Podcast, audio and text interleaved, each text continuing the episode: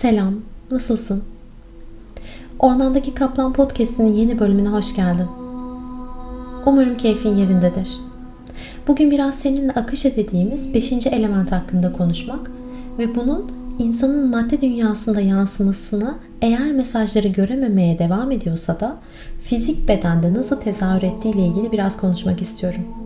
Ancak öncesinde şunu belirtmek istiyorum ki her nerede beni dinliyorsan tüm kalbinle, tüm teslimiyetinle yürekten bu podcast'i hazırlarken benim yaptığım gibi çok sevdiğim, şu anda senin benim güzel enerjimize, şifamıza ihtiyacı olan biri için hazırlandığını ve çektiği ızdırabın bir an önce dinmesini dileyerek dinlemeni rica ediyorum.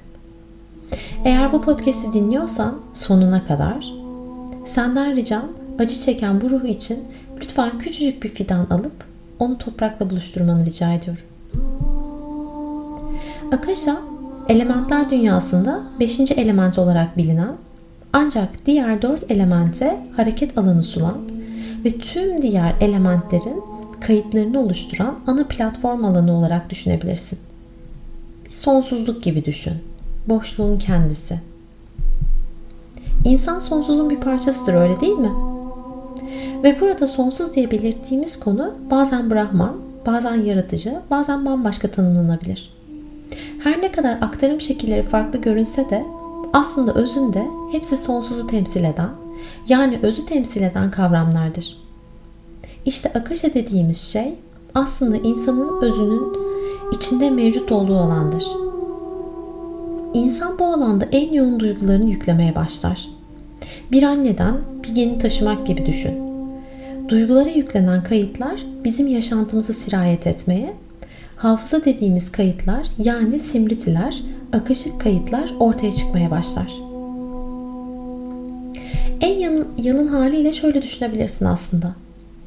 Dupduru bir bardak su var önünde diyelim. Yanında 1 kilo tuz duruyor. Sen kaşık kaşık o suya tuzu attığında tuz bir noktaya kadar suda çözülmeye devam eder.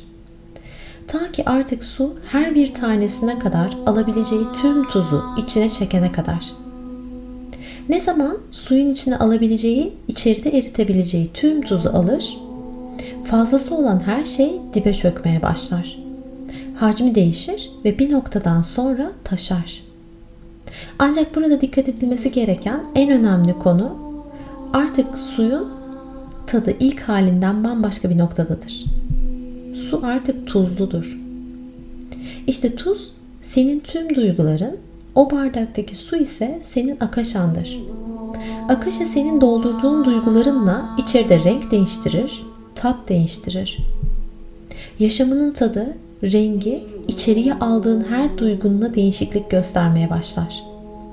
Bazen fazla gelir, dibe çöker. Bazen o kadar fazladır ki tüm dengeyi darmadağın eder. Seni kabından çıkartır, taşırır. Şimdi biraz düşünür müsün? Günlük yaşamında hiç zihnini kontrol edemeyeceğin bir şekilde yoğunluk yaşadığında, kendinle başa çıkamadığın, duygularını düşüncelerinden doğuşları yüzünden kontrol edemediğin bir noktada o duygunun içinde farkında olmadan kaçmak isteyerek kendini kaybedercesine hiç temizlik yaptığın oldu mu? Ya da kendini saatlerce bir dolabın en ıncık cıncık yerini düzenlerken bulduğun ya da saatlerce evin bir köşesinde bir şeyleri ayıklamaya, toparlamaya çalışırken bulduğun oldu mu hiç? Mutlaka olmuştur. Belki henüz böyle bir şey yaşamadıysan kim bilir belki annen, belki çok sevdiğin biri bu şekilde kendi zihnini rahatlatmaya çalışıyorken görmüşsündür. Bazen de bu konu boyut atlamaya başlayıp temizlik hastası olarak tanımladığımız inanılmaz titiz, takıntı seviyesinde temizliğe karşı bir düşkünlük oluşturabilir. Peki insan neden bir şeyi bu kadar yoğun bir şekilde temizlemeye çalışır? Kirlendiği için mi? Ya da ona kirli göründüğü için mi? Lütfen dikkat et. İkisi arasında çok ince bir çizgi var. Birisinde ona göre kirli görünen bir gerçeklik, birisinde ise kirlenmiş bir gerçeklik mevcuttur. Ancak eğer kişinin artık ruhu arınmak, temizlenmek isterse İşte o noktada temizlik gerçek anlamda başlar. Hem de her şeye karşı. Sen bunun madde dünyasında aslında bir şeyleri temizlemeye çalışan, toparlamaya çalışan bir birey olarak görürken, özünde kişi hiç durmadan ruhun çabası olan tüm bu akaşayı, tüm o artık fazla gelen duyguları arındırma çabası içerisindedir sadece. Geleneksel Çin tıbbına göre böyle bir kişi için meridyenleri incelediğimizde yoğun bir şekilde karaciğer ve dalak meridyenlerindeki dengelenemeyen bir akaşık kayıt yüzünden bedenin de bir yerde önce madde dünyasında, daha sonra mana dünyasında ve sonunda fizik bedeninde ciddi rahatsızlıklar ortaya çıkmaya başlar.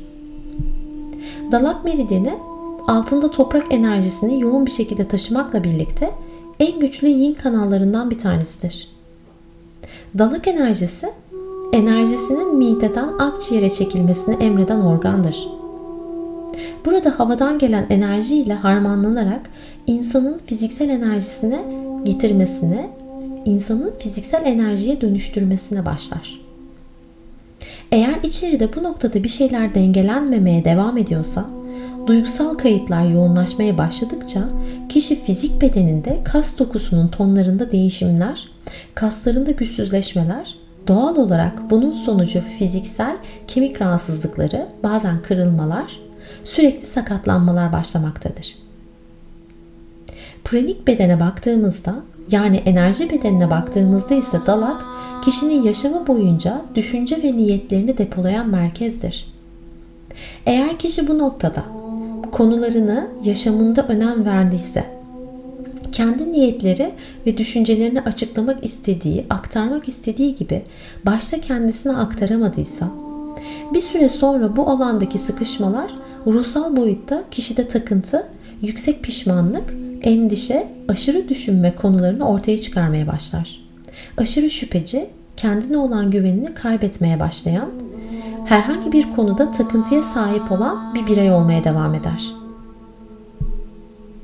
Karaciğer meridyeni ise Çin tıbbında organ olarak ele alındığında kanın yenilenmesine destek olan merkezlerden bir tanesidir ve sinir sistemi üzerinde doğrudan etkiye sahiptir. Bu da kişinin eğer bu alanda dengeli çalışamadığında fiziksel kasılmalara, gevşeyememelere, sinirlerin sürekli tetikte kalmasına, dışarıdan bakıldığında sürekli baskın, dominant ve gergin bir yapının ortaya çıkmasına sebep olur. Ancak karaciğer, Çin tıbbında bunların da ötesinde enerji bedeninde taşıdığı duygu kayıtlarına bakıldığında yüksek hayal kırıklıkları ve öfke konularını içermektedir. Bu da kişinin bir noktadan sonra içeriden kendini parçalamasına, kendi kendini en temelden yıkmaya başlayan bir yıkımı başlatır. Yoğun ölçüde bu insan bedenini oluşturan kan hücrelerinin bozulmasıyla ortaya çıkar. Çünkü karaciğer meridyeni insanın yaşam enerjisi olan çi enerjisinin kaynağıdır. Çin tıbbında yoğunluğuna karşı direncin kökü olarak bilinir. Düşünsene, her ne yaşarsan yaşa, duygusal anlamda mücadele edebilecek bir güçten bahsediyoruz burada. Eğer kişinin enerji bedeninde burası yaralanmaya, hasar almaya başladıysa, kişi içeriden direnme gücü bulamamaya başlar ve bu da birbirini tetiklemeye devam eder. Tüm bastırılmış duygular karaciğer hattında depolanmaktadır. Direnç bazen dışarıdan olmak zorunda değildir. Bazen insana direnç gösteren en yüksek duygu kişinin kendini bastırdığı duygular da olabilir. Tıpkı ilk başta verdiğim örnek gibi. Su ve tuz. Sen içine doldurmaya, sıkıştırmaya, gizlemeye çalışsan da, içeride hangi hayal kırıklığı, hangi üzüntü var da, hangi bastırılmış duygular var da, artık seni yormaya devam ediyor. Tüm bunlar enerji bedeninde olup biterken dışarıdan nasıl görünürsün peki? Onca içeride yoğun taşınmış, düşünülmüş niyetlerin, belki tüm yaşamın boyunca gerçekleştirmek istediğin düşüncelerin, niyetlerin, birileri ya da senin tarafından bir şekilde hayal kırıklığına uğratıldı, yıkıldı. Ancak herkes seni öyle güçlü, öyle dinamik bildi ki senin bir kere bile yorgunum demene fırsat verilemedi. Belki sen bile o direnci içeride en yoğun duyguları görmezden gelerek sözde gevşemeye devam ettin. Ancak içerideki direnç bir noktada artık sana dinlen demek için seni durdurmak zorunda kalıyorken buldun kendini. Bazen bunu yorgunluk olarak bildin. Bazen rengin solmaya başladı. Yorgunluğunu sana aynada göstermeye çalıştı ruhun. O içeride tüm kalbinde taşıdığın, yaşamın boyunca yapmak için niyet edip gerçekleştirilemediğini düşündüğün, sana direnç olarak gördüğün, direncin şiddetini dik durmaya çalıştığın omurgandan çıkarmaya başladı ruhun. Durduk yere incitmeye başlayan kemikler, her seferinde sana senin aslında nasıl güçlü olduğunu ama senin sana nasıl direnç gösterdiğini, yani aslında sana dualitenin içerisinde hatırlatmaya çalıştı.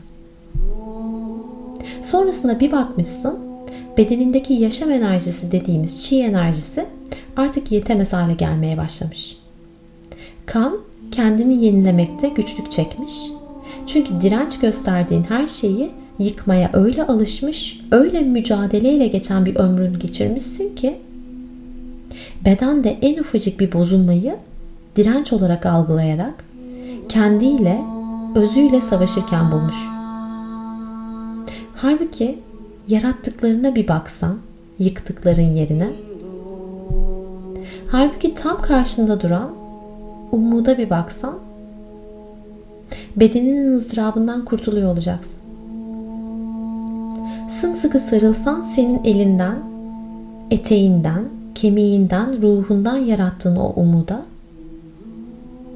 huzurla tüm gökyüzüne asılı bıraktığın kalpten niyetlerin tek tek yerini buluyor olacak. Artık iyileşme vakti. Artık yanı başında duran umudunla ilerleme vakti. Yeterince temizledin bence ruhunu. İçeriye sıkışıp attığın, artık sana ağır gelen tüm duyguları bırakma vakti. İyileşmek için iyileşmeyi istemek gerekir der benim öğretmenim. Artık ne istediğini duyma vakti. Yaşamında sana hizmet etmeyen hiçbir duyguya artık hizmet etmeme vakti. Namaste.